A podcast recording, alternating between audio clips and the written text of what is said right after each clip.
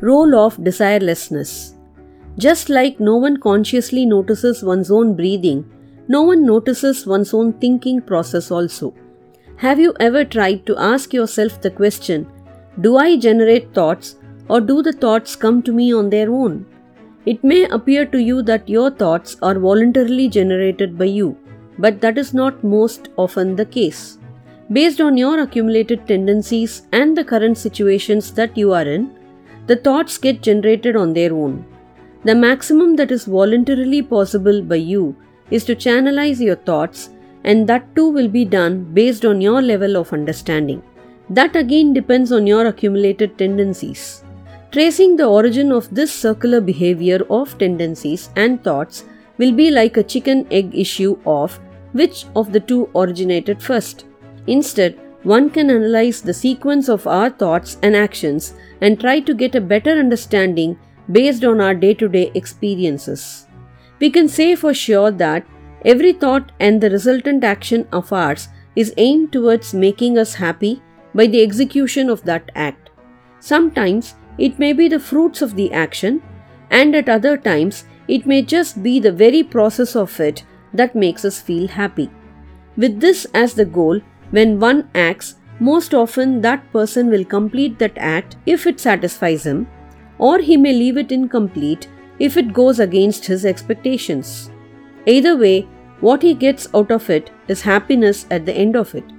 But the person will remain happy only till another desire and related thoughts start propelling him to the next set of actions. Thus, the happiness that he enjoys in his worldly actions is transitory, jumping from the result of one action to that of another. This also means that it is not just the gain due to action which makes one feel happy it is the effect of the vanishing desires that led to each of the actions. But the happiness gained is momentary, as another desire soon replaces the previous one. Thus, being without desire is the cause of happiness. This is what we experience in between our series of worldly actions, but only momentarily.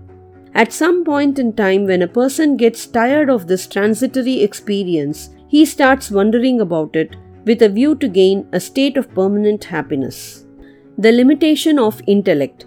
Just as it is correct to say that the body mind complex is our only instrument to seek the ultimate truth about ourselves, it is equally true that our worldly experiences alone will drive most of us down that path.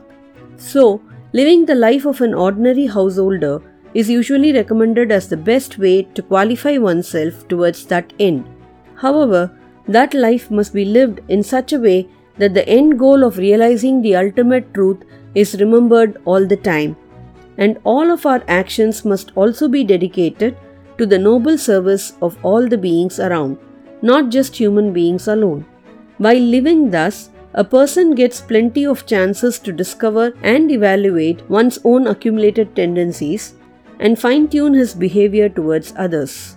Proceeding that way, the individual gradually understands that fundamentally he is not different from other beings around, except at the level of body mind complex. That is the best service the intellect of a person can offer to one.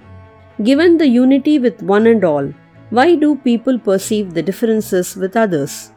To respond to this question, one has to study what is happening from two different angles. For this, First, recall the role of intellect in directing the mind, which in turn controls our five senses. That sensory system interacts with the world and the actions of a person follow. Though these interactions provide the triggers to a person, whether to take them seriously or not once again depends on the individual's mind controlled by his intellect. As long as the world is sensed by the individual, this is the only way in which the events will proceed and whatever differences that the mind perceives will continue to exist. At most, the person will learn to coexist with others, not experience the unity of all beings. This is known as the individual's outward looking at the world.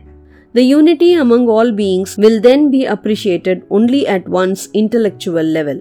The other way of perception, or more correctly, experiencing, is based on the intellect controlling the mind and completely shutting the senses from wandering among worldly things. Many may think that it is not possible, but that is what we do when we are in deep sleep, when the senses go for a toss. The only difference is that in the deep sleep state, we are totally unaware of our existence and the world also does not exist. In the voluntary contemplative state, we shall be aware of ourselves as well as the world, but the mind will be in a controlled state. Then we will be in an inward looking condition. Rather than us being in the world, the world will be in us. The role of intellect ends here. All the descriptions, discussions, and doubts reach their endpoints here. What follows thereon can only be experienced. In Tamil language, there is a saying, Vindavar Kandillai, Kandavar Vindillai, which means that those who describe have not experienced, and those who have experienced do not describe. However, one can get a glimpse of what it would be like from one's own day to day experience.